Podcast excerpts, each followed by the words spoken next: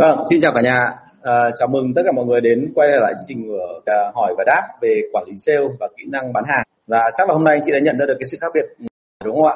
Cái máy quay hôm nay tôi uh, có thay đổi sang một cái máy quay mới thì hy vọng nó sẽ khá hơn. Đặc biệt trên YouTube ạ. YouTube vốn dĩ là cái kênh mà chính và cuối cùng lại không được cái cái ảnh đẹp cho lắm. Bây giờ thì nó khá hơn tí rồi.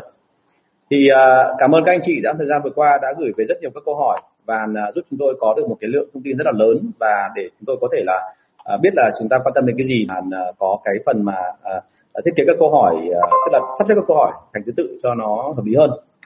Và à, chương trình của tôi thì luôn muốn là làm sao để mà đưa lại những cái mà gọi là gần nhất với các anh chị. Vì thế rất là mong là chúng ta sẽ à, tiếp tục gửi về những câu hỏi còn hay hơn nữa trong tương lai. Vâng. À, sau đây tôi xin phép được bắt đầu chương trình ngày hôm nay.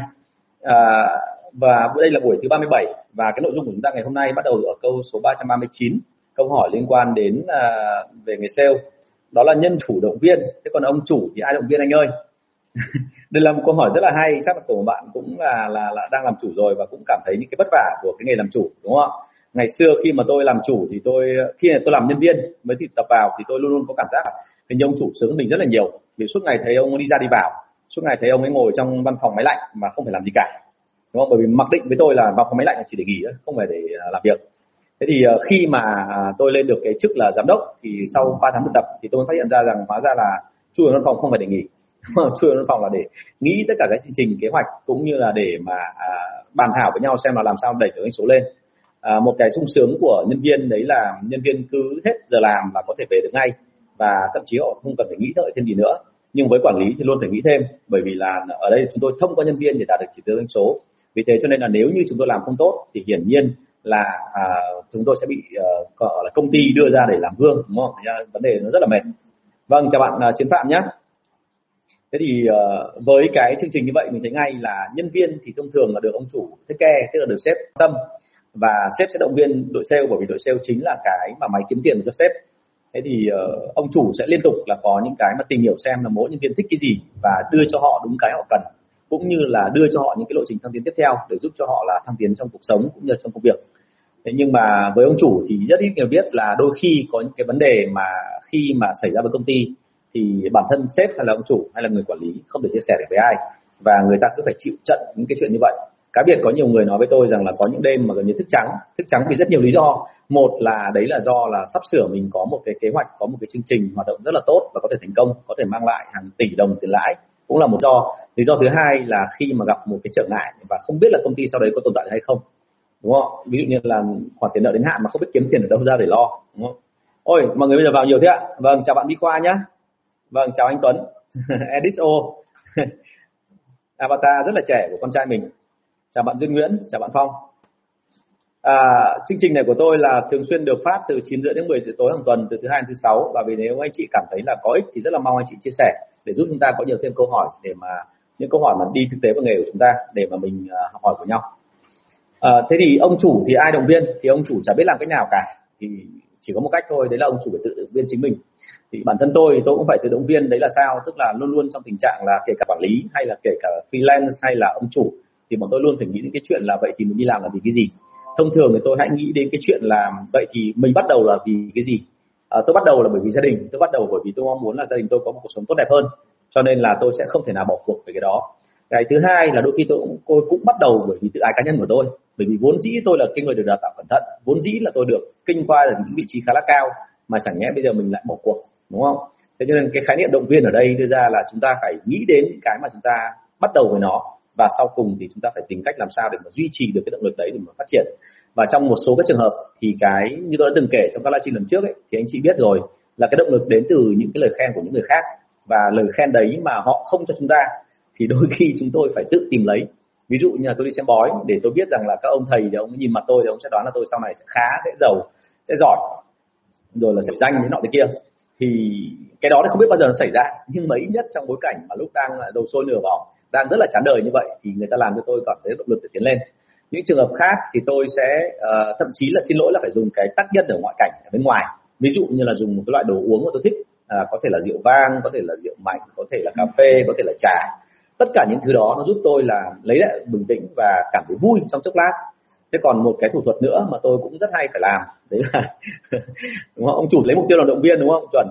Ờ, một số số trường hợp là đây tôi kể nốt thôi anh mọi người hiểu luôn là đôi khi ông chủ phải động viên một cách nào? Ông chủ động viên chỉ có một cách thôi là ông hiểu được cái quy luật tâm lý của con người tức là cái gì thế là bật cùng tác phản đi đến tận cùng rồi thì nó sẽ đi lên. Thế cho nên là uh, nhiều khi là cứ phải thả thả cho nó rơi đến tận cùng không còn cái cửa nào đi lên nữa không còn cái cửa nào đi xuống nữa chứ. Thì lúc đấy nó chỉ có một hướng đi lên thôi. Và lúc đó mình sẽ cảm thấy vui bởi vì vừa thoát ra được khỏi cái gánh nợ đó. Thế thì câu chuyện đưa ra ở đây là một khi đã làm quản lý, một khi đã làm cái người mà ở cấp trên là sếp hay là ông chủ của một công ty, thì cái câu chuyện không bao giờ nó dễ dàng. Chỉ là mỗi cái là làm xong là có lương. Mà cái quyền lợi cũng như trách nhiệm của chúng ta là gắn liền với cả công ty rồi. Cho nên là cứ làm cái gì thì chúng ta cũng phải cố gắng và phải cố làm sao động viên tinh thần của mình để nó tươi tỉnh lên. Mặc dù bên trong thì bọn tôi gọi là ruột gan thì tan nát đúng không? Bởi vì thực ra nếu mà chúng ta tỏ ra là bi quan chúng ta tỏ sầu muộn thì ngay lập tức anh em bị cuốn theo. Và anh em bị cuốn theo thì công ty không còn gì nữa. Vì thế cho nên là là thực sự là ông chủ thì phải tự trông gọi là tự dựa vào chính mình thôi chứ chẳng biết làm cách nào khác cả. À, câu số 340 từ các phản ứng của khách hàng có hiểu ra thông tin gì không hả anh? À, khi tôi hỏi lại kỹ bạn này hơn thì uh, tôi hiểu một điểm là bạn ấy nói về cái phản ứng của khách hàng. Điều đấy có nghĩa là cả những cái phản đối và cả những cái thắc mắc của khách hàng thì quả thực là đấy là một cái mà rất là quan trọng mà đôi khi mọi người không quan tâm đến thì chúng ta sẽ không nhận ra. Thì nhận ra cái gì? À, hãy nhớ là các phản đối của khách hàng và đặc biệt là với người bán hàng hoặc là với một công ty mà nó cứ lặp đi lặp lại và với ai người ta cũng có một cái trạng thái kiểu như vậy thì đấy là lúc mình phải quan quan tâm phải so xem xét lại. Bởi vì những cái phản ứng đấy thông thường nó dựa trên cái chuyện là cái cảm nhận của người ta về công ty của mình. Tôi nói ví dụ như là tôi là người bán hàng mà tôi cứ gặp một cái người mà khách hàng mà cứ hỏi đi hỏi lại là em ơi cái chất lượng hàng này có tốt không hả em? Mà chị hỏi thật là cái này là đẳng cấp nó như thế nào? Và nói thật với chị đi, xem là cái này có phải là có bằng chứng nhận gì đấy không? Chứ còn chị dùng nó, chị cảm thấy cứ run run kiểu gì ấy. Thì điều đấy chứng tỏ là sao? Có thể hàng của chúng ta chưa đủ cái bằng chứng để cho họ tin. Nhưng cái thứ hai quan trọng hơn là chính những người bán hàng thì phải xem lại là vậy thì mình có tạo ra được sự tin tưởng của người ta hay không? Hay là bởi vì là cái vẻ ngoài của chúng ta quá trẻ mà khiến cho là người ta cảm thấy lo ngại về chất lượng sản phẩm? Tại sao tôi nói câu này? Bởi vì là rất nhiều người bán hàng không hề biết là cái mà người ta mua hàng thường thường là cảm tính. Và kể cả những sản phẩm và chất lượng cao hay là giá cao thì họ cũng đưa ra cái chất lượng sản phẩm là dựa trên cái chuyện sự tự tin của nhân viên. Thì đôi khi chỉ cần nhân viên hơi trẻ một chút ví dụ như là à, tôi đi mua bất động sản mà tôi lại gặp một cái người mà đã trẻ rồi lại còn không đủ tự tin khi nói chuyện với tôi thì tôi sẽ hiểu ngay là cái cậu này mới vào nghề. Và cậu này mới vào nghề rồi mà cậu tiếp cận mình như thế này thì mình có cảm giác là không yên tâm lắm với sản phẩm bởi vì chắc gì cậu đã biết hết các thứ về sản phẩm. Và như thế là tôi cứ hỏi đi hỏi lại về chất lượng sản phẩm. Để tôi bao giờ chắc chắn thì thôi tôi mới dám mua. À, trường hợp thứ hai là người ta cứ gọi là thể hiện ở cái trạng thái là ép giá chúng ta. Tức là mở cái câu gì ra họ cũng sẽ nói là cái này phải giảm thêm cái này phải cho thêm chị. Rồi là giá như thế này ra ngoài kia đầy đúng không ạ? Thế thì cái việc của chúng ta ở đây là mình phải tìm hiểu ngay là tại sao họ cứ nhắc đi nhắc lại về giá như thế. Thì rất có khả năng đấy là do trước đó anh chị đã làm một cái động tác là tạo cho người ta một cái cảm giác là hình như là vâng chào, chào anh Vũ Đăng Diễn.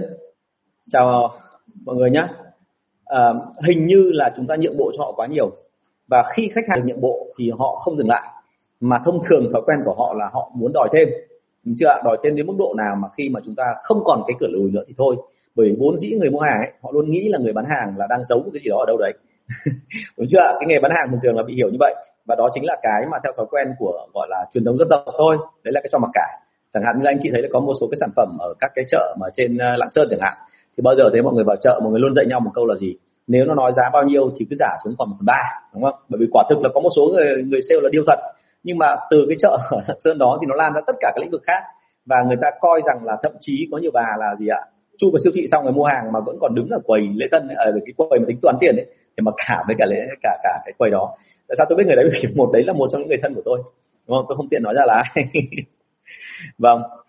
Thế thì đấy là một cái vấn đề và vì thế anh chị nhớ là cái này là chúng ta phải nhận ra được là cái à, cái cái tần suất lặp lại của những cái phản đối những cái phản ứng như thế để biết là như vậy là người ta đang phản ứng chung hay là người ta đang có cùng một cái trạng thái với mình thì mình phải biết ngay là như vậy người ta nghĩ cái gì và sau đó mình điều chỉnh chính bản thân mình. Bởi vì rất nhiều người sale là hay có thói quen là soi người khác nhưng mà quên mất một điểm là trong lúc chúng ta so khách hàng, thì khách hàng có so lại chúng ta không ạ?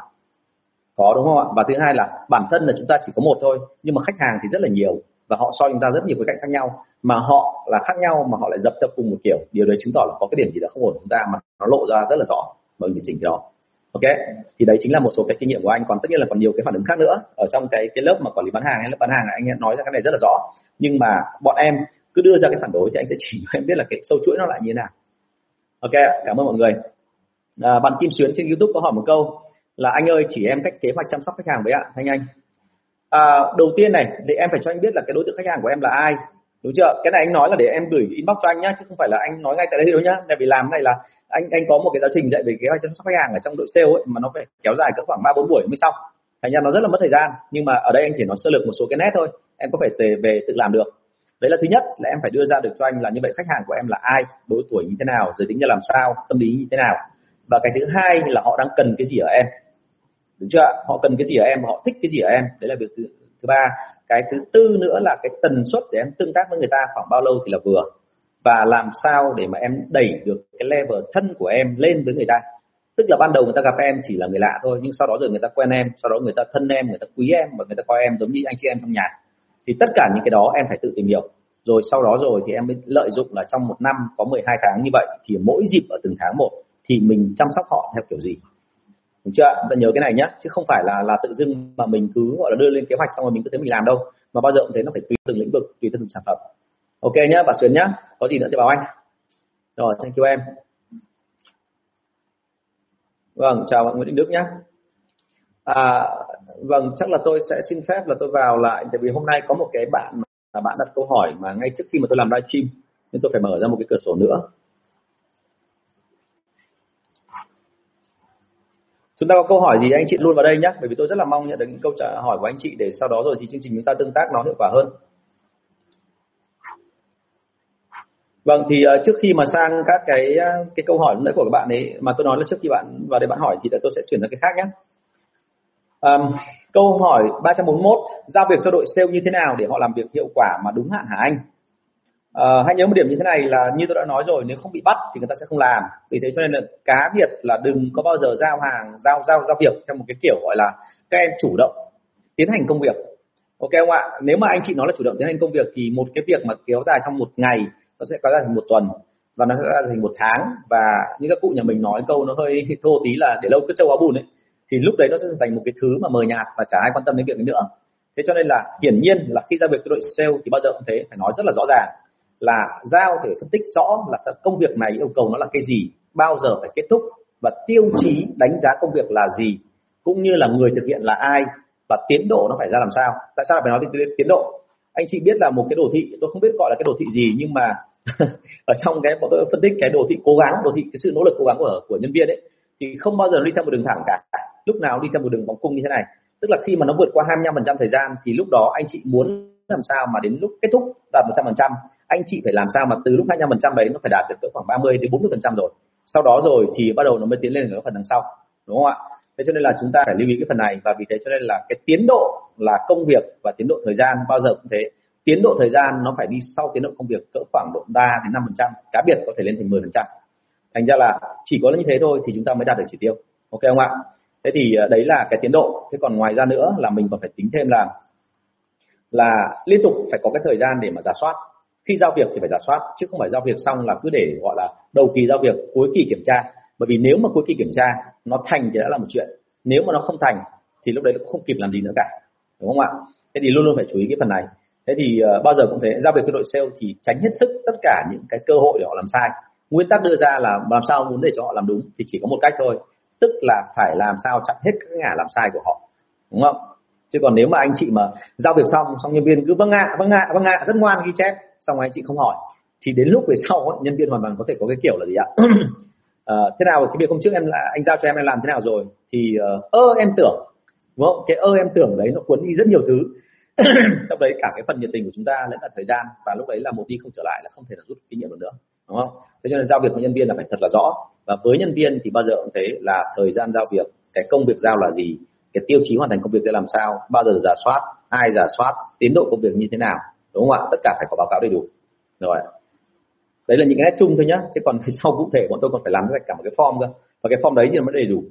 Thì ở trong lớp quản lý bán hàng tôi dạy rất là kỹ cái phần này. Vâng ở trong cái phân thông báo chiều nay của tôi thì bạn linh linh có hỏi một câu như thế này. Em muốn hỏi là khi tất cả sale trong team đều có tư tưởng chống đối với bạn leader của mình dẫn đến kết quả team đó không tốt. Trong khi bản thân mình tức là bản thân cả bạn linh ấy, thì thấy là bạn leader đó hoàn toàn không có vấn đề gì.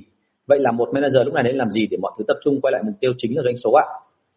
À, ở đây phải tìm hiểu xem là cái cơ sở mà cái bạn ấy chống đối cái mà bạn leader nó là cái gì. À, anh hiểu là có rất nhiều cái thứ mà mình thấy rằng là có thể ban ngoài ban đầu mình nhìn ở ngoài vào mình thấy không có chuyện gì hết. Nhưng mà bên trong hoàn toàn nó có thể có vấn đề. Ví dụ như thế này là bạn leader có thể là tinh thần làm việc rất là tốt, đã làm rất rất hiệu quả và chất lượng. Nhưng câu chuyện xảy ra là bạn lại cư xử mang tính chất là hơi bề trên, hoặc là bạn ấy trong cư xử mà cá nhân ấy, bạn không khéo. Ví dụ như là bạn gặp ai thế, là bạn chào thì nó lý nha lý nhí chẳng hạn. Thì tự dưng là đôi khi không nghe thấy câu chào của bạn ấy, mà rất nhiều người trong đội nghĩ rằng là bạn hỗn, bạn không thèm chào. Hoặc là xin lỗi cho những cái mặt chẳng hạn, mặt của bạn bị một cái tật và lúc nào cái cằm của bạn đưa lên phía trước như thế này. Tôi gặp rất nhiều người như vậy, ban đầu mình tưởng là có chuyện nhưng hóa ra không phải họ bị cái tật đấy từ lúc sinh ra rồi đúng không? Chào bạn dung mai trung nhá. Thì hiển nhiên là họ bị cái tật đó thì nhiều người người ta lại nghĩ rằng là bạn này là kênh kiệu và thách thức đúng không ạ? Hoặc là thậm chí giống như kiểu các cụ nhà mình hay nói đấy tức là các cụ nhà mình ở trong cái cái quan niệm của các cụ thì nó hơi nhiều cái định kiến về một số các cái mà nó gọi là về cái đặc điểm cơ thể. Ví dụ như họ nói rằng là à, một cái người mắt hí chẳng hạn mắt tức là mắt tí hí mắt nhỏ thôi họ lại nói là trông nó cứ gian gian hay kiểu gì đúng không ạ? Cho nên cái lỗi đây xảy ra rất là nhiều và vì thế cho nên là chúng ta phải tìm hiểu xem là thực sự vấn đề nó nằm ở đâu. Tức là nếu như đấy là mâu thuẫn về cá nhân thì chúng ta phải xử lý. Nó là mâu thuẫn về công việc, mình cũng phải xử lý. Và hãy nhớ là một cái người mà có thể lên được manager hay không ấy là liên quan đến câu chuyện như thế này. Là bản thân anh ta là làm việc tốt, nhưng mà trước đó thì anh ta phải thực sự là tạo được mối quan hệ tốt với cả người trong đội. Chứ nếu mà chúng ta nghĩ rằng là chỉ cần làm việc tốt thôi thì rất dễ là thành mâu thuẫn cá nhân. Là nhá em phải tìm hiểu thật kỹ cái phần này cho anh và cái thứ hai nữa là về cái thực tế đánh giá năng lực của bạn ấy, thì có được các cái bạn khác trong đội họ thừa nhận hay không? Rất nhiều leader lên nhưng mà do không có đánh giá cụ thể, cho nên là tất cả bạn ở dưới bạn có cảm giác là hình như là anh ấy không xứng đáng.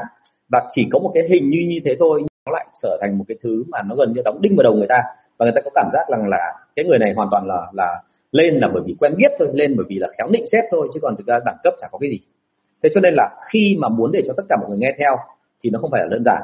Hãy chứng minh bằng cả logic lẫn cả bằng tình cảm bằng cả tinh thần để khiến cho người khác phải nể mình nể cái người mình nâng lên. Thì lúc đó sau đó rồi thì mình cần nâng lên được. Lưu ý cái phần này. Và uh, thực sự mà nói là trong ở Việt Nam mình thì Việt Nam mình thì người Việt Nam mình khá là không logic. Người Việt Nam mình thường thường hay nghiêng về cảm tính nhiều hơn. Cho nên trong cái công việc của chúng ta chúng ta phải làm sao để cho nó rõ ràng ra. Ok kim xuyến nhé có gì thì cứ nhắn tin cho anh. Bởi vì là anh thì anh rất là bận nhưng mà nếu có thời gian cái anh sẽ xem anh và anh rất thích nghe những cái vấn đề nó cụ thể về công việc của em. Thành ra có chuyện gì thì báo với anh nhé thank you em. À, thì trong mọi trường hợp là mình phải tìm hiểu kỹ đã biết được cái nguyên nhân nó ở đâu rồi thì sẽ biết cách xử lý. Còn nếu mà mình không biết nguyên nhân nó nằm ở đâu thì mình cứ tìm cách gọi là bắn vịt rời tức là bắn hú hạ thì nó sẽ không hiệu quả. Ok? Rồi cảm ơn câu hỏi của em rất là nhiều.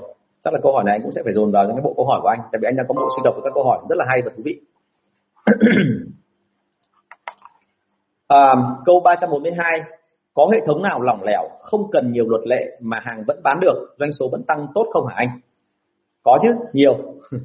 Bởi vì bây giờ phần lớn các doanh nghiệp Việt Nam mình anh thấy là mặc dù bên ngoài hoành tráng, doanh số bán rất là chạy, nhưng mà nó dựa trên một cái thứ rất buồn cười, đấy là đôi khi chỉ cần là gì ạ? Hàng đấy là hàng ngách, và hàng đấy nó có đặc điểm gì đó hơn hẳn các đối thủ còn lại, thế là xong. Đặc biệt là khi chúng ta ở gần một cái nơi mà gọi là là sản xuất vô cùng nhiều và cho cả thế giới như là Trung Quốc, thì nó vô vàn nhiều cái hàng thú vị kiểu như thế thế thì khi mà chúng ta có những mặt hàng kiểu như vậy, thì thông thường mọi người hay có một cái tính khá là ẩu là như thế này. Hàng bán chạy rồi thì mình coi như là đấy là thị trường mình làm đúng. Thậm chí có nhiều người còn nghĩ quá lên là bởi vì là định hướng của mình là đúng, cho nên là hàng vào thị trường nó mới nhanh như thế.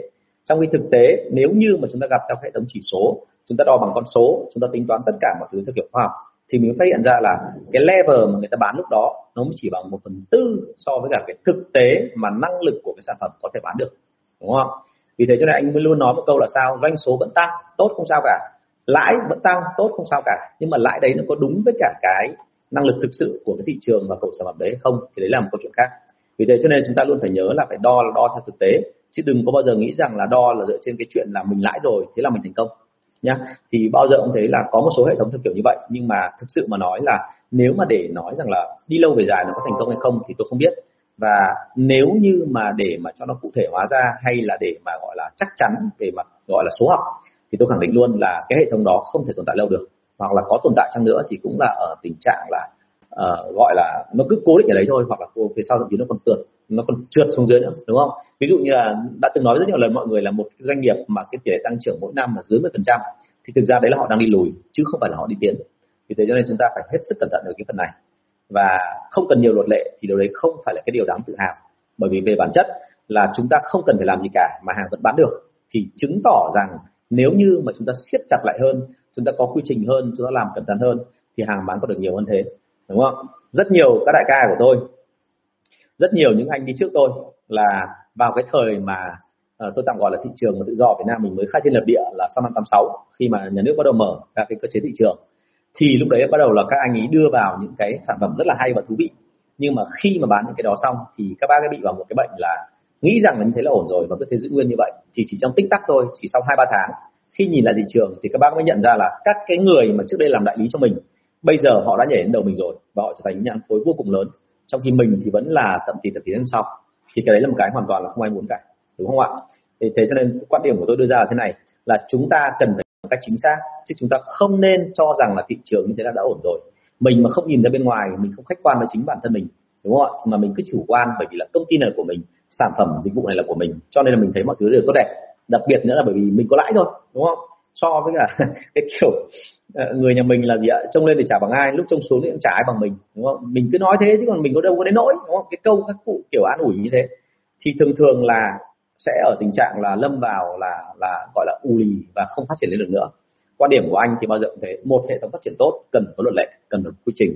Và thậm chí là cái luật lệ đó phải liên tục thay đổi, quy trình phải liên tục thay đổi, chứ không phải là chỉ một lần là xong.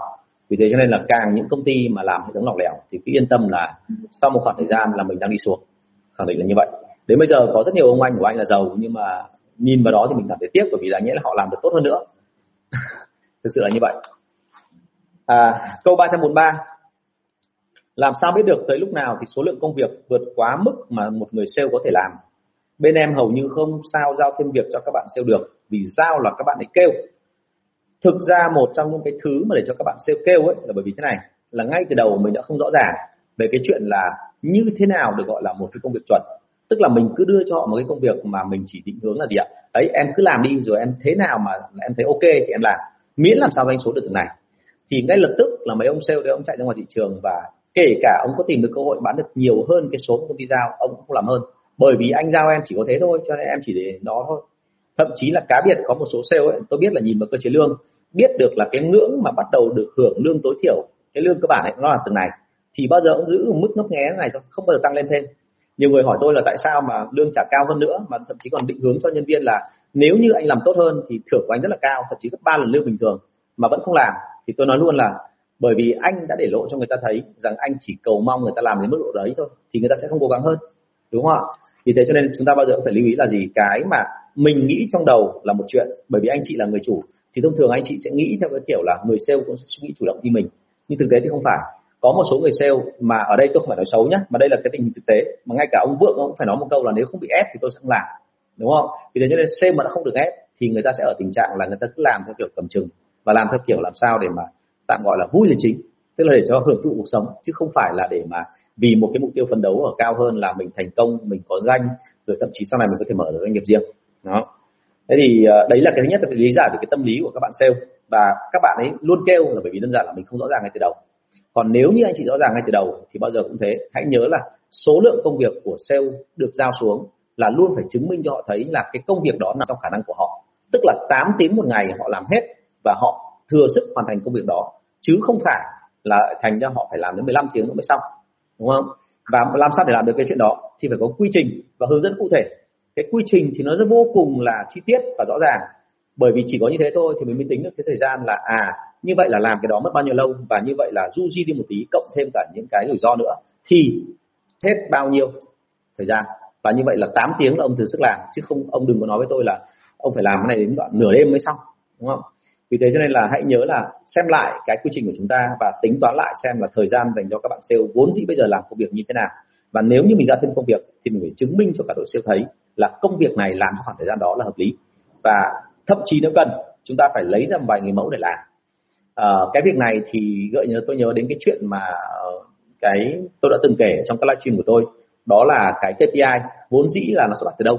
Nó xuất phát từ cái cái cái cái cuộc cách mạng công nghiệp lần thứ nhất là từ cái lúc mà người ta đo đến cái khối lượng công việc của một công nhân trong nhà máy có thể làm việc được. Và họ bấm giờ, họ tính ra được là một giờ như vậy, cũng như là được bao nhiêu chi tiết. Và họ gom lại với nhau để họ tính ra được là một truyền như vậy, cả một nhà máy như vậy làm được bao nhiêu sản phẩm trong một ngày. Và sau đó rồi họ mới quy ra được là giá thành sản phẩm, đúng không? Để làm sao mà công ty có lãi. Thế cho nên là khi mà chúng ta nói về cái chuyện làm sao để mà công việc không quá sức, thì đừng có căn cứ vào cái trạng thái phản ứng của sếp và của nhân viên mà phải căn cứ vào cái gì, mà phải căn cứ vào cái mà số lượng chúng ta đã hoạch định và cái quy trình mình đã chỉnh sửa về cái cái cái cái gọi là cái thời gian làm việc của họ cũng như chất lượng làm việc của họ. Ok không ạ? Rồi cảm ơn mọi người. Chúng ta tôi đang làm uh, livestream thì nha mọi người đặt đừng đặt câu hỏi ngay bây giờ nhé. Đặt câu hỏi qua đặc biệt là qua chat đừng đặt câu hỏi qua đó mà chúng ta đặt câu hỏi trực tiếp lên trên này và liên quan đến cái chủ đề của chúng ta đang bàn. Đấy là quản lý bán hàng và bán hàng ạ. Rồi cảm ơn anh chị à, ở đây thì tôi đang xem xem là hình như là nó có một số cái báo mới. Rồi ok ok. Rồi và xin lỗi phải nốt thêm một cái cuối cùng nữa cho câu hỏi 343 là nếu như mà chúng ta không thường xuyên tăng số lượng công việc của sale lên thì cũng là một cái cản trở và sau đó chỉ cần hai ba tháng thôi anh chị không thay đổi gì cả. Thì ngay lập tức sale hiểu rằng là từ nay trở đi công việc mãi mãi nó sẽ chỉ thế này. Trong khi thực ra công việc này mãi mãi thế này không thì không phải nhá bởi vì làm sao? Bởi vì ví dụ như thế này, là tôi mới vào thị trường, tôi có sản phẩm mới, tôi mất khoảng 30 phút, tôi mới giải thích xong là người ta mới hiểu sản phẩm tôi là cái gì. Và sau đó rồi thì người ta mới mua hàng của tôi. Nhưng khi mà tôi đã quen khách hàng rồi, tôi quen sản phẩm, quen thị trường rồi, thì sau một thời gian, lúc đó tôi quay lại khách hàng ấy, tôi chỉ mất có 5 phút thôi. Và như vậy là cái thời gian tôi giảm đến một phần sáu, trong cái chất lượng của đơn hàng của tôi tăng lên rất là nhiều. Tức là tôi nói cái đó thì anh chị thấy ngay là gì? Cái cơ hội để chúng ta tăng doanh số, cũng như là tăng cái số lượng công việc của bạn sale lên là khá là nhiều chỉ có mỗi một cái thôi là mình không theo sát và mình không có liên tục để cho họ thấy là đấy là cái việc phải làm. Thì ngay lập tức là các bạn sẽ thành ra phản ứng. Và các bạn trở thành là gì ạ? Giống như kiểu gọi là tại sao vốn dĩ nó đang không tăng mà tại sao anh lại cứ tăng? Đúng không ạ?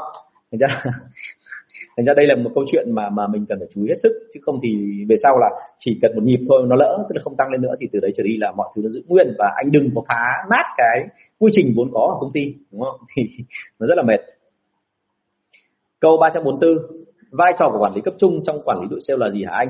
Bọn em đang cảm thấy rất khó dung hòa vì sếp ở trên muốn một kiểu nhân viên ở dưới một kiểu. À, em nói đúng về cái mà sức ép mà của quản lý cấp trung phải chịu. Bởi vì là không khác gì là trên đe dưới búa. Nhiều người nói rằng là sếp ép quản lý cấp trung rất là mạnh nhưng mà quên mất một điểm là quản lý cấp trung phải truyền tải cái thông điệp của sếp xuống dưới nhân viên. Và bản thân nhân viên thì có phản ứng với quản lý cấp trung và thậm chí một số quản lý cấp trung ấy là còn bị là nhân viên lôi kéo về phía mình, bởi vì họ luôn nghĩ rằng là quản lý cấp trung thực ra cũng là người đi làm thuê. Và không tội gì phải yêu công ty giống như ông sếp. Đúng không? Ông sếp ông không được lãi chứ, anh em mình chỉ làm công ăn lương thôi. Cho nên tại sao mình lại làm sao mình lại làm làm làm làm khổ nhau như vậy, đúng không? Anh cũng khổ như em, tại sao anh lại phải cố mình sếp như thế? Đúng không? thì đấy là một cái vấn đề mà tôi rất hay gặp trong đội sale và mọi người rất hay nói với tôi, thậm chí tâm sự với tôi, đúng không? tôi đến dậy thôi nhưng mà có thể là tâm sự với tôi ngay lập tức là thế nọ thế kia thế thì vấn đề ở đây là vai trò quản lý cấp trung, chúng ta phải hiểu cho nó đúng. Nó là cái gì? Nó là cái người mà truyền, họ là cái người mà truyền tải cái nội dung mà gọi định hướng của sếp xuống dưới nhân viên và họ quản lý cái việc thực hành công việc đấy của nhân viên ở dưới. Nhưng mà họ thì, đấy, tức là ở tình trạng là họ cũng là người đi làm thuê. Thành ra đôi khi là cái gọi là cái cái cái gọi là cái trình độ của họ hay là cái khả năng ăn nói hay khả năng thuyết phục của họ, nó chưa phải là quá cao so với nhân viên. Cho nên là họ rất hay bị là nhân viên gọi là tôi tạm gọi dùng một từ nó hơi xấu tí nhé, gọi là thao túng lôi kéo. Và anh em thao túng lôi kéo đầu tiên ban đầu chỉ là tình cảm thôi nhưng về sau nó lại liên quan đến quyền lợi.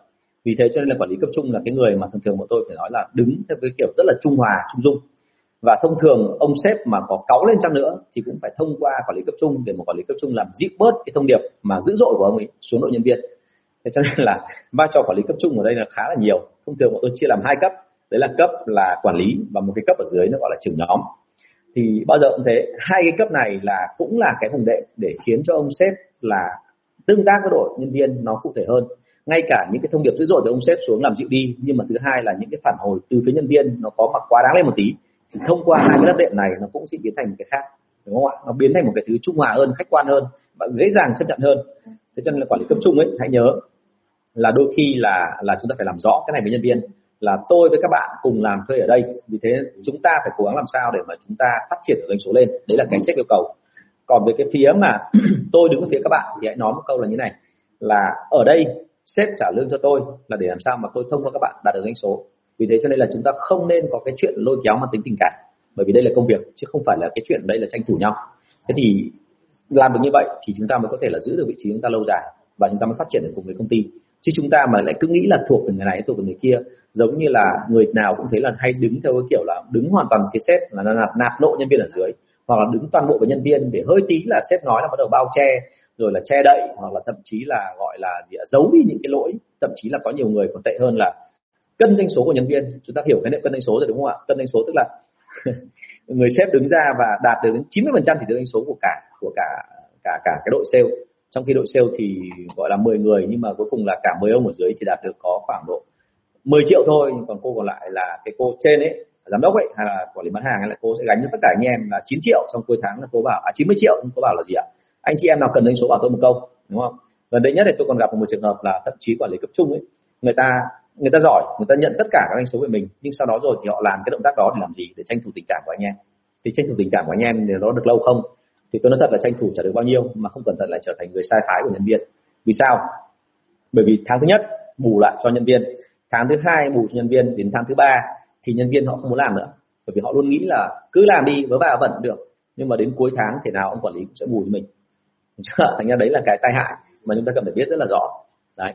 Thế thì hãy nhớ là quản lý cấp trung là trên đe dưới búa. Vì thế cho nên anh chị phải làm sao mà lách ở trong cái đàn đó, phải cố gắng giữ mình thật là trung dung. Chứ nếu mà chúng ta mà không giữ mình trung dung thì rất là mệt vâng bạn Kim Xuyến có hỏi trên YouTube là làm sao để ép sale phải làm gì? Em có kỷ luật không em? Em có phần thưởng phạt không? Đúng chưa? Em có quy định rõ ràng là phải làm cái gì không? Thì tất cả những cái đấy được gọi là ép, và hãy ép là theo cái kiểu như này. Đừng có nghĩ là ép theo cái nghĩa là bắt họ phải làm những cái điều gì họ không muốn, mà phải hỏi tâm tư nguyện vọng của họ, biết họ muốn cái gì, sau đó rồi dùng cái định hướng công ty đấy để mà trao đổi với họ, và sau đó thống nhất ở một cái phần nào đó là chúng ta sẽ làm cái gì bây giờ. Đúng không? Chứ còn bây giờ mà mình cứ nói rằng là mình cứ nói là là là là muốn ép sale nhưng mà mình không có cơ sở gì cả, hoặc là mình không có một cái lý luận nào hết thì cũng sẽ không được. Người ta đã nói rồi là con tim và khối óc tức là phải logic thì đã hợp lý rồi, nhưng mà con tim tức là phải làm sao để cho họ cảm thấy có cảm hứng, tức là họ cảm thấy là thích thú khi làm công việc đó thì nó mới đạt được, đúng không? Chứ còn thực ra về bản chất là anh nói là ép là ép thế thôi, chứ còn thực ra vẫn là người với người với nhau, làm sao mà ép theo cái kiểu gọi là quân đội hay là theo kiểu là hoàn toàn như kiểu gọi là ông chủ với nô lệ được không? Không làm thế được đâu. Bắt buộc phải nhẹ nhàng, bắt buộc phải có những cái hợp tình, hợp lý được chưa nó gọi là tâm phục khẩu phục ấy. Thì lúc đấy nhân viên mới nghe. Thành ra là cái phần này thì anh sợ là cái chuyện này để cụ thể hơn ở trong hoàn cảnh của em thì nên chia sẻ với anh. Với thứ hai là không không không nên dùng avatar thật ở đây để chat anh như này nhé nếu mà những câu chuyện nó hơi mang tính riêng tư như vậy chỉ sợ nhân viên người nhìn thấy thì, thì đôi khi nó lại không hay đúng không? À, câu 345 trong ngành hẹp thì công ty của tôi và một công ty khác do nhân viên cũ của tôi mở ra là đứng đầu tôi nghi ngờ đang có một luồng thông tin bị lộ từ trong nội bộ cho đối thủ.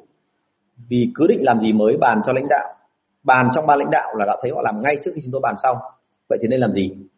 À cái này thì uh, tôi khuyên anh chị là nên tìm hiểu lại một số các cái gọi là trận chiến giữa những cái hãng mà rất nổi tiếng là cạnh tranh với nhau theo kiểu sát ván. Uh, ở Việt Nam tôi không tiện nói tên lấy hãng gì nhưng mà uh, thường xuyên có chuyện này. Bởi vì cái chuyện một là cài cặp gián điệp một cách chủ động. Đấy là việc nhất việc thứ hai là đôi khi là do cái chuyện là an ninh an toàn ở thông tin nó không được tốt cho nên là đôi khi có một số thông tin rò rỉ ra bên ngoài. Và ở Việt Nam mình thì thường là khó giấu thông tin lắm. Đôi khi là uh, tôi biết có một số hãng viễn thông là kiểu buổi sáng vừa đưa chương trình này thì buổi chiều ngay lập tức đối thủ là có chương trình khác ngay. Và chương trình đấy là thậm chí nó đánh lại cái kia ngay lập tức. Và nó rõ ràng là nó mạnh hơn hẳn chương trình ban đầu buổi sáng anh chị đưa ra. Thế thì đấy là những cái mà thực tế mình phải đối mặt. Vậy thì uh, trong cái bối cảnh đấy thì chặn không được hết thì mình làm gì? Thì hiển nhiên là mình phải lợi dụng đúng không? Mình phải lợi dụng cái đó để gọi là thuận nước đẩy thuyền. Thì anh chị nên tìm hiểu về những cái cuộc chiến của về mặt gọi là tin tức về mặt gọi là tình báo thông tin về thậm chí là tình báo kinh tế để mà của các hãng lớn thì anh chị sẽ hiểu ngay là cái, cái cách làm như thế nào. Thì thông thường là cái cách đánh luôn luôn là này. Mình sẽ đưa ra một thông tin đúng không? Các hãng hay là nhau kiểu này. Nó đưa ra một thông tin để cho hãng đối thủ biết được thông tin đó và họ không che giấu gì cả. Thì lúc đó hãng đối thủ sẽ tìm cách là âm thầm chuẩn bị. Thì hãng bên này là đẩy thông tin đấy ra và làm ra vẻ giống như kiểu thực hiện đến nơi nhưng mà đến gần ngày thực hiện, họ lại biến đòn sang một cái khác, đúng không? Thì cái khả năng biến đòn đấy nó phải yêu cầu là chúng ta phải làm sao rất là khéo để mà khả năng không cẩn thận là người ta đã dò được cái ý định ban đầu rồi, người ta dò nốt ra được cái định đến sau của chúng ta khi biến đòn, thì mình cũng không kịp để mà xoay sở. Vì thế cho nên là muốn mà đánh với đối thủ mà thành công thì bao giờ cũng sẽ phải nhớ cái quy luật nó gọi là biết người beta ta, trăm trận trăm thắng. Tức là trong cái phần này khi mà để chặn thông tin không được mà muốn nương theo để mà khiến cho đối thủ bị lỡ chớn sau đó mình được gọi là hiệu quả trên thị trường ấy, thì phải làm được một cái việc. Đấy là mình phải hiểu được là cái cách mà đối thủ ra quyết định cái cách mà họ hình thành quyết định cũng như họ triển khai kế hoạch. Và thậm chí là khi mình ra một đòn như thế này thì họ phản ứng với mình như thế nào. Những cái hãng mà cạnh tranh lâu đời với nhau họ có những kiểu kiểu còn còn là đòn thật đòn ho nhá phải đòn giả. Tức là họ ra một đòn thật như thế này thì họ biết là đối thủ sẽ phản ứng theo kiểu này. Thì lúc ngay lúc đấy họ đã có đòn khác ra sẵn rồi. Tức là họ đã chuẩn bị sẵn rồi họ đã dò ra được là cái cách phản ứng sẽ là như thế thì họ sẽ dập và đôi khi họ họ tìm ra cái đó ở đâu thì không phải là qua cái quá trình ra quyết định. Mà đôi khi nó giống hệt như trong chuyện tam quốc ấy là họ dò theo tính cách của cái người đứng đầu ở bên đối thủ đúng không? Và họ có luồng thông tin để biết được cái đó. Được chưa? Cái đấy là một câu chuyện vô cùng thú vị và nó rất khá là dài. Thì uh, quan điểm của tôi đưa ra là thế này là nếu không chặn được hết thì phải lợi dụng cái đó để mà có lợi cho mình. Thành ra là cái phần này là là là chúng ta có thể tìm hiểu thêm. Được chưa? Rồi cảm ơn mọi người rất là nhiều. Vâng anh uh, Tuấn Ediso có hỏi một câu là như này hỏi độ hộ anh em khác nhé Mr. Tùng. Có bạn sale khi giao chỉ tiêu dù cao dù khó đến đâu bạn đó vẫn đều hoàn thành. Tuy nhiên bạn ấy đi với khách nào là lại có thể vay mượn tiền của khách hàng ở đó. Nếu bạn sale đó làm trực tiếp với Tùng thì không sao nhưng chỉ giao bạn đó cho quản lý trung gian là sẽ gặp tình trạng ngay lập tức. Với tình hình đó anh cách nào tư vấn cho em em để sử dụng bạn bạn sale này mà anh em không phải xử lý sau tình hình tài chính không ạ? Cái trường hợp này gặp rồi anh ơi. Đã từng nói ở các buổi lần trước ấy có một trường hợp mà nó rất là buồn cười tức là bên tôi ấy, thì là tôi hoàn toàn không biết cái chuyện là cái cậu đấy có thói quen là hay vay tiền. Thế nhưng mà cái đội nhà tôi thì vốn dĩ nó đã quen với cái kỷ luật đấy rồi nó không cho vay tiền. Nhưng mà khi mà tôi tuyển cả cái nhân viên đó và cái cậu quản lý mới về thì xảy ra một hiện tượng là cái cậu quản lý mới thì là cái người mà khá là mềm yếu. Tôi đánh giá là mềm yếu ở đây là nào năng lực là có đúng không ạ? Nhưng mà lại khá là mềm yếu với cả cái nó gọi là cái gì? Tức là về tình cảm thì khá là là thích là dùng tình cảm để mà gọi là ảnh hưởng đến anh em và thậm chí sau khi mà cái chuyện kia xảy ra thì tôi còn làm cái động tác là tôi hỏi lại tại sao mày làm thế? Thì cậu còn trả lời một câu là em nghĩ rằng là dùng cái tâm của em dùng cái khả năng của em để mà cảm hóa người ta. Tức là một cái người mà đã sai nhiều rồi một cái cái cái, cái quan điểm đã lệch lạc trong đầu rồi nhưng mà cậu lại tin là vì cậu là quản lý cho nên cái cậu kia nể cậu ấy cho nên sẽ cậu sẽ cảm hóa được người đấy trở thành một người tốt hơn. Thì quan điểm của tôi là không bao giờ tôi dùng cái chữ cảm hóa đúng không ạ? Bởi vì là muốn là quản lý một con người thì quan điểm của tôi là gặp nhau 8 tiếng một ngày thôi, cho nên là phải gọi là regulate, tức là kiểm soát cái hành vi người ta. Và từ kiểm soát hành vi từ người ta tốt lên thì mới ok, chứ còn không kiểm soát về cái tư tưởng được. Ok. Thế thì ở trường hợp này của anh Tuấn thì ờ, đã làm chuyện gì? Thì ờ, hiển nhiên là cái trường hợp ấy xảy ra mà mình không cản trở được. Nhưng mà từ đấy trở đi mình phải ra một cái luật rất là rõ ràng. Thậm chí nếu cần nữa thì mình phải nói thẳng luôn là nếu có làm hành động như vậy nữa thì phải đưa ra pháp luật. Chứ còn nếu mà bây giờ mình cứ làm cái động tác tại vì mượn tiền xong lại không trả và sau đó rồi thì có bằng chứng đàng hoàng thì hiển nhiên là mình sẽ phải có cách để mình tác động rồi. Và xin lỗi là đô một số trường hợp là mình phải thông báo trên toàn bộ hệ thống để cho ai khách hàng cũng biết là cái cậu này sẽ có thói quen đó. Đúng chưa và hiển nhiên là trước đó, tức là mình không để cái chuyện đó xảy ra, mình thông báo, mà mình phải cảnh báo cậu trước, cảnh báo lần một, cảnh báo lần hai là nếu như em còn tiếp tục làm hành động đó thì tôi sẽ làm một cái thông báo trên toàn hệ thống để cho mọi người ai cũng biết là em đang làm cái việc đó. Và từ đây trở đi nhá, là anh nói luôn là trong cái ngành này em sẽ không bước chân vào nữa đâu. Đúng không ạ? Cá biệt giống như cái trường hợp, nói thật luôn là trước đây là mà tôi đã từng, tôi đã từng dính là đối tác của tôi là đấy, tức là cứ hứa hiêu hứa bượn rồi làm thế nọ, làm thế kia, xong rồi là duy trì, tức là đáng nghĩa là trả ngay trong tuần sau thì cuối cùng là kéo dài đến 3 tháng sau mới chịu trả. Lần một tôi đã bỏ qua rồi, lần hai vẫn tiếp tục làm cho đó. Và sau cùng anh chị biết là tôi phát hiện ra cái gì không? Đây không phải là cá nhân nhá, anh Tuấn nhá, mà đây là đây là cả một tập thể, cả một công ty mà họ làm đến cái mức độ là sao? Họ nợ tiền của chúng tôi, đúng không? Rất nhiều các đối tác làm việc với anh kia và họ làm cái chuyện là gì? Họ nợ tiền và sau đó rồi thì họ không đưa về công ty. Mặc dù họ có tiền để họ trả, tức là họ đã mua hàng chúng tôi rồi, nhưng họ không trả tiền đấy ngay, mà họ thu được tiền của khách hàng rồi.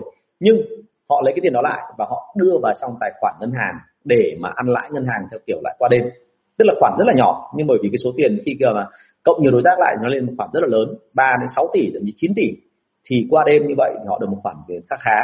Thế là cuối cùng là chỉ vì mỗi cái đó thôi mà họ chỉ hoãn đến 3 tháng họ mới chịu trả lại cho chúng tôi thì lần thứ nhất, lần thứ hai tôi đã bỏ qua rồi. Đến lần thứ ba, vẫn tiếp tục làm chuyện đó. Khi mà đề nghị với tôi là đặt đơn hàng kiểu như thế này, thì nó thật luôn là tôi ghi âm lại luôn.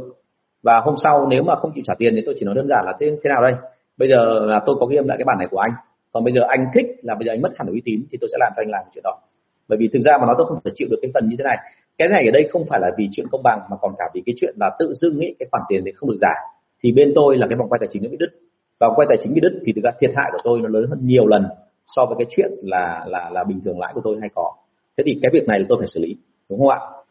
Thế thì đấy chính là cái mà mà tôi khuyên thật mọi người là nên làm. Còn tôi rất luôn là với những cái người mà đã có thói quen kiểu xấu như vậy thì chỉ có một cách thôi, phải đưa ra kỷ luật thật là nặng. Đưa ra một cái hành vi để cho họ thấy ngay là cái hậu quả nhãn tiền nó là cái gì thì sau đó mới sửa được. Chứ còn đừng có hy vọng là cảm hóa hay là dùng một cái tinh thần tốt đẹp đấy để nói chuyện để người ta nghe, đúng không? Kể những câu chuyện rồi là có mỗi cái chuyện thôi là hai nhà phân phối bán lấn địa bàn của nhau mà bọn tôi phải lôi vào trong tận, gọi là, chùa hương. Với cả mấy cái chùa khác để bắt đầu làm để cho hai ông đứng trước bàn thờ và sau lạy Phật, xong rồi thắp hương lên, cúng Phật này nọ. Tức là mình hy vọng là người Việt Nam mình thì rất là quen tâm linh mà. Thì người ta sẽ, người ta sẽ không láo nữa, hôm sau lại là láo tiếp, đúng không? Lại còn làm nặng hơn lần trước mà rõ ràng là lúc trước đã vừa thể sống để chết với nhau, tí nữa còn rút dao ra để mà, gọi là, cắt máu ăn thề với nhau mà đến hôm sau đã làm láo rồi. Thành ra là tôi vẫn quan điểm của tôi thì tin vào những cái thật và làm những cái gì rất là rõ ràng. Và vì thế chúng ta không nên là có quá là nghiêng về một cái phía gọi là tin tưởng con người. Nên làm sao luôn phải đề phòng. À, thế thì đấy là cái câu 345 câu 346 em có thuê một đội nghiên cứu vào giúp em điều tra và nghiên cứu thị trường cho cả sản phẩm và dịch vụ mới và cũ. Họ đã làm khá nhiều cho các đối tác bên em thì sau khi kết thúc hai tháng họ có cho ra một bản báo cáo chi tiết và chỉ cho em các phương pháp làm. Nhưng em không biết phải áp dụng tài liệu đó như thế nào em nên làm gì. À, đây là một cái vô cùng khổ sở giữa cái người mà nghiên cứu thị trường và người làm. Bởi vì đôi khi người nghiên cứu thị trường ấy họ làm theo kiểu rất là bài bản và chuyên nghiệp. Nhưng mà cái người thực hiện thì lại không được hiểu được cái sự bài bản và chuyên nghiệp đó. Thế cho nên tốt nhất là chúng ta nên là trong cái hợp đồng của chúng ta khi ký với những bên nghiên cứu thị trường ấy chúng ta nên có thêm một điều khoản nữa vâng chào bạn Hiếu Ngân Trần nhé ở trên YouTube. À, nên có một điều khoản nữa là vâng cảm ơn anh à, Tuấn. Những cái câu đấy thì vì em gặp rồi thì em biết em trả lời luôn nhé à,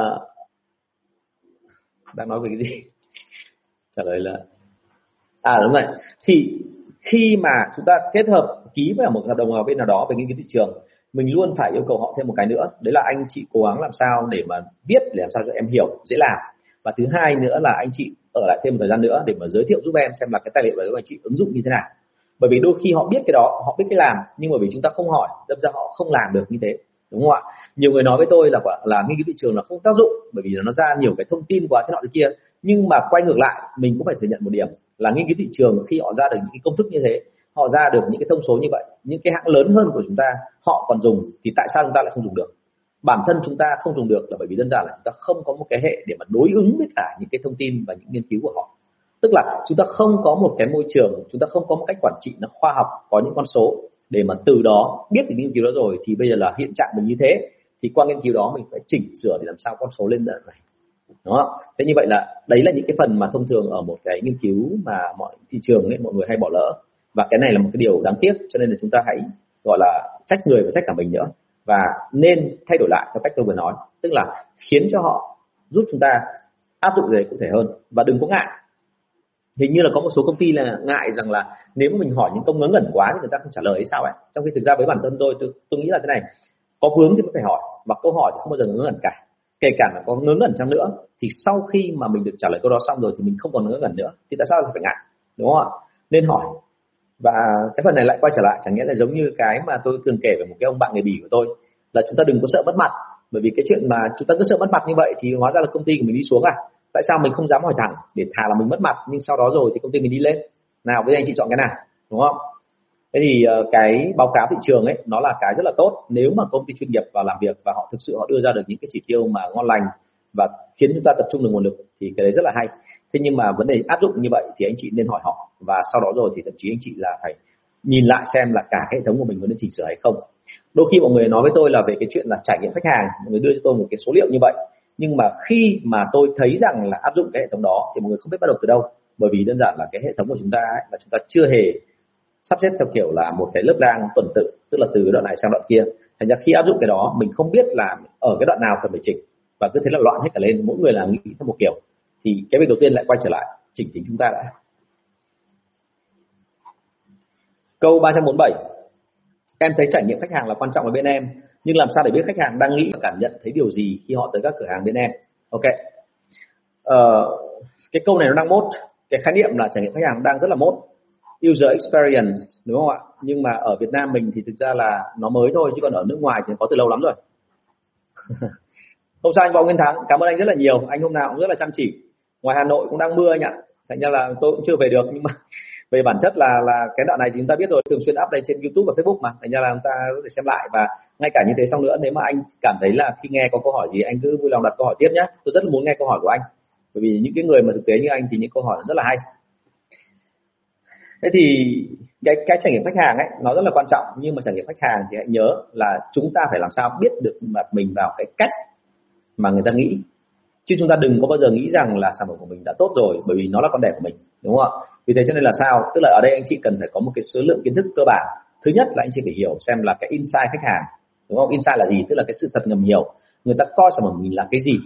Thì ở mỗi công ty, mỗi khu vực, mỗi lứa tuổi của người tiêu dùng, mỗi giới tính hay là mỗi nghề nghiệp thì cách nhìn sản phẩm lại rất khác nhau. Cho nên là anh chị phải nhìn hiểu kỹ xem là đối tượng của anh chị mà đang muốn tác động đến để mà cải thiện cái trải nghiệm khách hàng ấy, thì là đối tượng nào? Và bản thân họ cái sự thật ngầm hiểu bên xong ấy, là họ đang nghĩ cái gì về sản phẩm của chúng ta. Thì trong lớp mà về bán hàng quản lý bán hàng tôi có dạy hai cái này. Nhưng mà thực sự mà nói là cái cách mà tôi nói ở đây khái quát thôi thì nó là thế này. Anh chị đừng có hỏi thẳng. Bởi vì nếu anh chị hỏi thẳng mà đặc biệt lại có cả logo của hãng hay của công ty mình trên áo người ta sẽ không nói thật. Anh chị phải tìm và hỏi những cái thứ mà người ta cảm nhận theo kiểu rất là khách quan. Và đừng có bị dính vào cái hoàn cảnh của anh chị đừng dính vào sản phẩm của anh chị tức là phải tách người ta sang một bên và khiến cho người ta nói ra thật những cái suy nghĩ bên trong. Tại sao lại như thế? Bởi vì người phương tây thì người ta sẽ không ngại nói. Tôi đã từng là đi thăm dò xem là người phương tây là ví dụ như là rất nhiều người bạn tôi tôi muốn thăm dò là người ta nghĩ gì về tôi.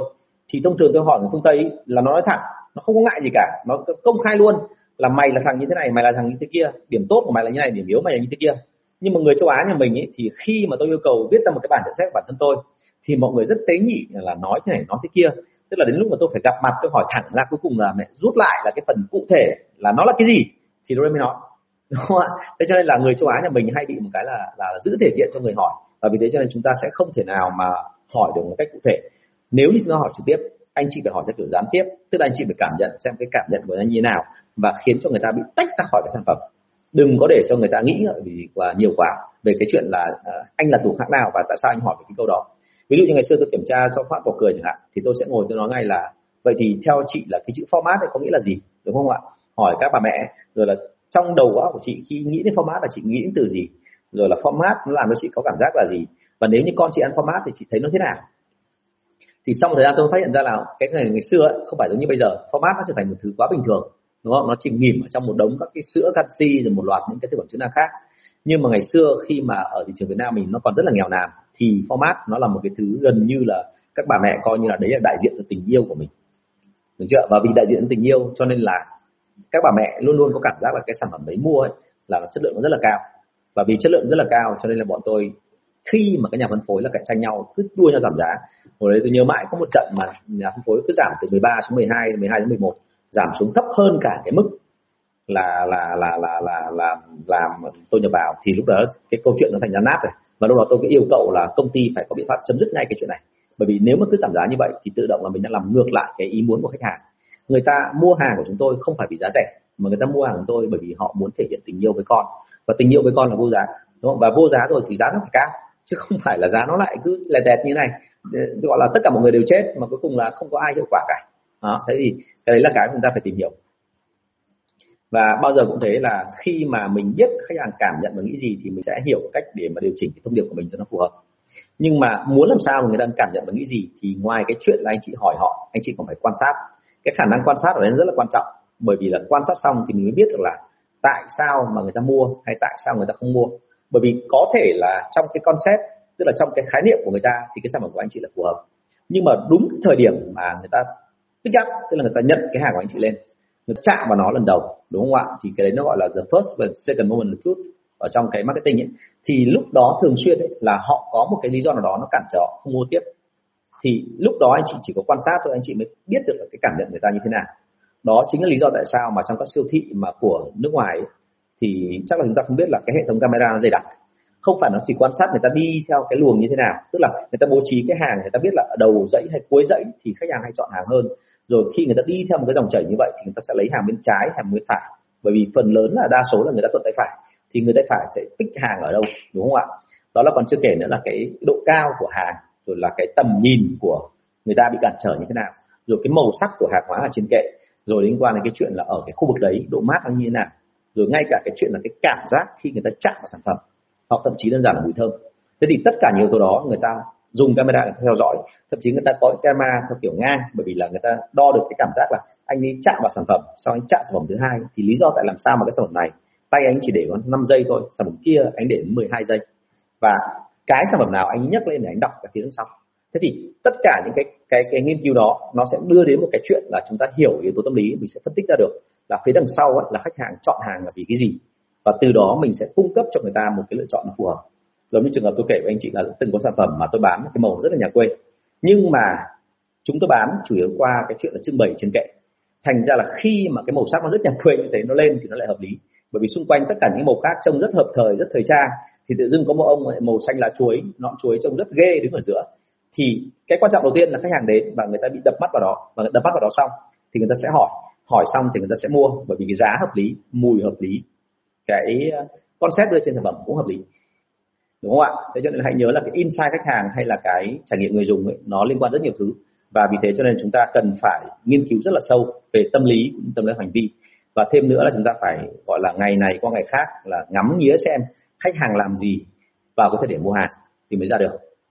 Thế còn ờ, nói lại là sau cái đó rồi thì hãy quan tâm đến cái chuyện là chất lượng dịch vụ hay nó như thế nào kia. Bởi vì là tất cả những cái đó thì nó là những yếu tố phụ trợ thêm vào. Nhưng mà bản thân khách hàng của chúng ta càng ngày càng trở nên là khó tính hơn và họ càng muốn mọi thứ nhanh hơn tức là đôi khi có thể nói một câu là khách hàng khá là cảm tính. Nếu như mà trước đây tỷ lệ mua hàng cảm tính nó khoảng 85 phần trăm, thì tôi dám quan đoạn là bây giờ nó còn cao hơn nữa. Bởi vì cái thông điệp bây giờ nó chuyển giao là, tức là những cái thông tin thị trường nó rất là rộng và ai cũng biết, cũng có thể tìm ra thông tin đó. Cho nên chúng ta không thể nào phụ thuộc vào cái chuyện là chất lượng sản phẩm để mà bán hàng. Chúng ta phải phụ thuộc vào cái cảm tính của cái người mua vào cái lúc mà người ta nghe lần một, người ta chạm sản phẩm, người ta dùng thử.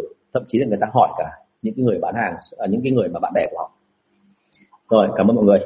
Vâng bạn Đình Đức có hỏi một câu là thế này. Ngoài thời gian làm sale của công ty buổi tối nhân viên còn đi làm thêm gia tăng thu nhập thì không biết có ảnh hưởng gì không ạ? Và cần làm gì hả anh? Em cảm ơn anh. À, anh thì anh thấy có một điểm như thế này là đối với cả những nhân viên như vậy thì chúng ta nên thấy là mừng bởi vì như vậy họ là những người rất là chăm chỉ. Thế thì còn cái thứ hai là có ảnh hưởng gì không thì khả năng là có bởi vì là khi họ làm cả buổi tối thì cái sức khỏe nó bị hao mòn đi và thông thường là cái sự nhiệt tình của họ đến sáng hôm sau là nó sẽ cảm thấy là nó sẽ không đầy đủ. Mặc dù anh biết là có một số người là vì cái cuộc sống mưu sinh cá nhân thì họ dồn sức vào và họ làm rất là tốt. Nhưng mà thực sự là những trường hợp này thì anh nghĩ cái này là chúng ta cũng nên cân nhắc lại xem là vậy thì cái mức lương chúng ta trả cho họ đã đủ xứng đáng chưa?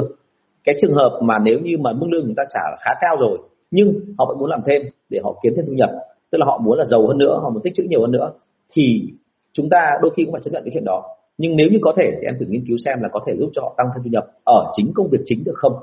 Tức là nếu như họ có đủ năng lực thì tại sao mình không nghĩ đến cái chuyện là tại những cái người như thế này anh rất hay là là là là, là thấy họ có một cái đặc điểm là họ sẵn sàng lên cái vị cao hơn. Nếu như mà nhân viên bình thường của mình vốn dĩ có cuộc sống hiền hòa rồi vốn dĩ có đầy đủ tiền bạc rồi vốn dĩ có một cái gọi là ngôi nhà để ở một cái xe đi rồi thì mọi người rất hay là hài lòng với mình và không phấn đấu hơn nữa. Nhưng mà những cái người mà tạm gọi là hơi tham một tí muốn phát triển lên thêm như thế này thì thông thường ấy, cái ý hướng của họ muốn làm quản lý là rất lớn. Thế thì tại sao em không nghĩ đến cái chuyện là định hướng với họ, ngồi xuống nói chuyện với họ, xem là cái lộ trình thăng tiến trong tương lai của họ muốn như thế nào? Và cái mong đợi của họ về thu nhập của họ là ở công ty này là bao nhiêu? Và bao nhiêu thì họ mới cảm thấy là ok, hài lòng để mà làm full time ở công ty của mình, đúng không? Những cái người này mà anh có được trong tay thì anh rất là mừng đấy. Thành ra thử hỏi người ta thế nhá, xem tình hình như thế nào ok rồi thank you em. Có hỏi cái gì nữa? Báo cho anh biết tình hình này nhé, vì ca này khá là thú vị. Anh hiếm khi gặp những người như này. Thank you em. Thời gian ngắm nghía khách hàng là bao nhiêu giây? Dùng chuyển đánh nhìn hả thầy? À, cái này là anh ngắm khách nữ hay khách nam đấy ạ? Anh Đức Anh hỏi. Nói đùa thôi còn thực ra về bản chất là thế này là trong tâm lý hành vi họ có quy định một cái như thế này là chúng ta đừng có nhìn khách hàng quá lâu. Bởi vì thực ra nhìn khách hàng quá lâu ấy thì anh chị biết là uh, chỉ có người mà có một cái trạng thái hai người mà trạng thái không bình thường thì mới nhìn nhau quá lâu và đặc biệt nữa là giới đàn ông với nhau ấy, mà cứ nhìn nhau quá lâu, thường thường là ông nào cũng nổi sung lên. Còn phụ nữ thì cái chuyện mà nhìn nhau thì không vấn đề gì, nhưng mà thực ra là họ cũng sẽ không bao giờ muốn là cứ chằm chằm nhìn vào mặt người khác, đúng không? Thành ra là cái thời gian ngắm nghía khách hàng ở đây là là nếu mà trực tiếp thì tôi sẽ không ngắm quá lâu như vậy và tôi sẽ làm sao cho họ cảm thấy thoải mái nhất có thể. Nhưng mà còn cái trường hợp mà để mà ngắm nghía khách hàng theo kiểu nghiên cứu thị trường ấy, thì tôi phải ngắm rất lâu. Và bản thân tôi thì đã từng là như này là tôi năm 2006 ấy, cũng đã từng kể với anh chị uh, nhiều người thậm chí còn nói với tôi một câu là hồi đấy không hiểu thằng Tùng nó làm ăn thế nào mà nó thất bát thế nào mà phải đứng bán báo. Bởi vì là hồi đấy là tôi có tư vấn cho một cái tòa soạn báo và khi tư vấn cho tòa soạn báo thì tôi muốn biết chính xác là hành vi tiêu dùng báo như thế nào. Thì tôi không bao giờ là muốn là theo cái kiểu là nhờ nhân viên xong rồi collect thế nọ thế kia. Tôi muốn trực nhận tất cả những cái đó và tôi đứng ở quầy. Và khi đứng ở quầy báo thì tôi quan sát tất cả mọi người đi qua đi vào và tôi thấy là thế này vẫn chưa trực tiếp lắm thì tôi đứng luôn trong quầy và tôi bảo với chị uh, trong ờ, quầy bán báo là gì? Chị đi ăn đi để em bán cho. Mình miễn làm sao chị để cho em cái bảng giá đây vì em có thuộc cái cái cái, cái sản phẩm báo của chị đâu. Hồi đấy là báo giấy. Thế là tôi đứng ở trong đó và tôi quan tâm đến tất cả mọi người. Và ai đi vào đi ra tôi cũng chào niềm nở. Thì tôi mới phát hiện ra là chị rất buồn cười là chị đặt cái báo mà tôi định tư vấn ấy ở cạnh cái tờ nhân dân hà nội mới. Thì tại sao lại như thế? Chỉ vì một lý do rất đơn giản thôi. Nội dung báo thì rất hay rất thú vị. Thế nhưng mà cái màu sắc của nó nó vẫn theo kiểu cổ truyền ngày xưa. Đã thế ở ngay trên cái trang đầu của báo, lại còn tự hào để một cái huân chương chiến công, huân chương lao động chiến công hạng ba. Thì khi mà để ở đó, thì rõ ràng là sao, gửi tín hiệu đến người bán báo là sao, mình sẽ xếp cạnh bộ nhân dân và hà nội mới, bởi vì hai cái báo đấy uh, market y hệt, đúng không ạ? Cũng khó là cái hình ảnh của tờ báo màu sắc đã xỉn rồi, xong bên cạnh lại có huy chương. Thế thì anh chị biết rồi, hà nội mới và nhân dân thì mấy ai mua? Thế là cuối cùng là cái báo đấy cũng không ai mua cả thế thì tôi đề nghị với cả sau đấy tôi biết ngay là cái trải nghiệm đấy không ổn. Và thứ hai nữa là họ nhìn cái tên báo đó thì đôi khi họ không hiểu trong báo đến viết về cái gì. Và cái cái màu sắc ở trên báo nó làm cho người ta cảm thấy là không có gì tươi vui cả. Thì tôi chào báo, tôi cho tất cả mọi người và tôi nhận ra được là cái lúc mà họ nhấc báo lên thì họ nhìn cái gì đầu tiên, họ mở cái gì đầu tiên, họ cảm nhận cái gì về nội dung bên trong. Thì sau đó tôi chỉnh và tôi yêu cầu tất cả là tòa soạn báo phải chỉnh theo cái đó thì sau đấy nó thành công.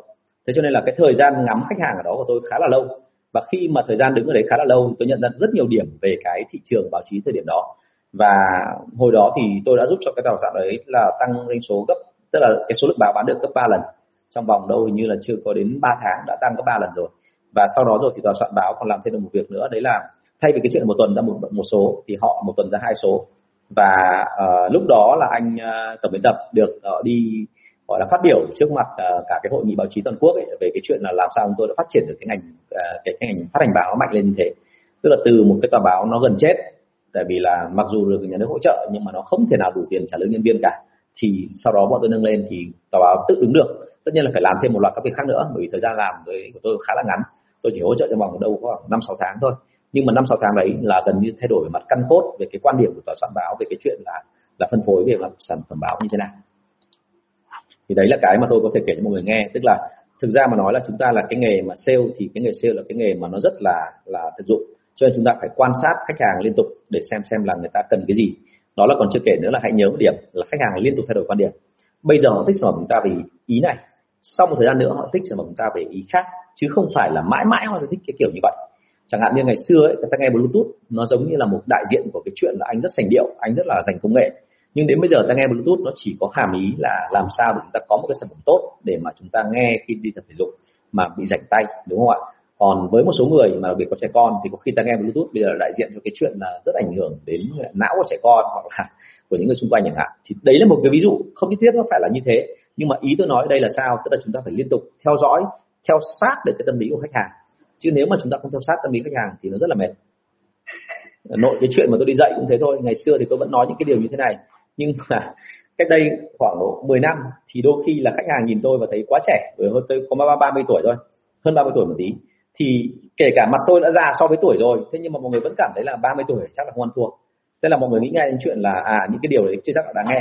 Thế nhưng mà bây giờ tôi 43 tuổi rồi thì lúc đấy tôi khi tôi nói cái gì đó ra mọi người nhìn lại mọi người thấy là mặt già rồi và lại là đã từng viết báo đã từng lên gọi là đài truyền hình để trả lời phỏng vấn rồi thì chứng tỏ là phải có năng lực gì đó đúng không? Thì mọi người lại sẽ cũng không hỏi về cái chất lượng nữa. Mọi người hay đi sâu vào cái chuyện là à đấy họ như thế thì chắc là họ phải thế nào đúng không?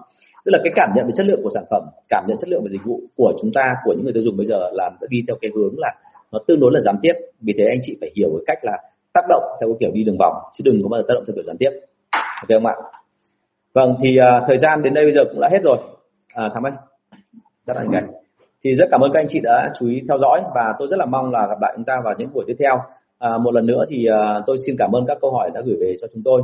Và à, nếu anh chị có cái có cái câu hỏi liên quan đến cái lớp học của tôi vào ngày mai vào như vào tuần sau đúng không vào vào lớp à, kỹ năng của quản lý bán hàng thì vui lòng liên hệ với bạn thắm số điện thoại là 017 576 2194 vâng cảm ơn các anh chị rất là nhiều. Chào và hẹn gặp lại ạ. Đừng bấm như thêm nhé thầy mà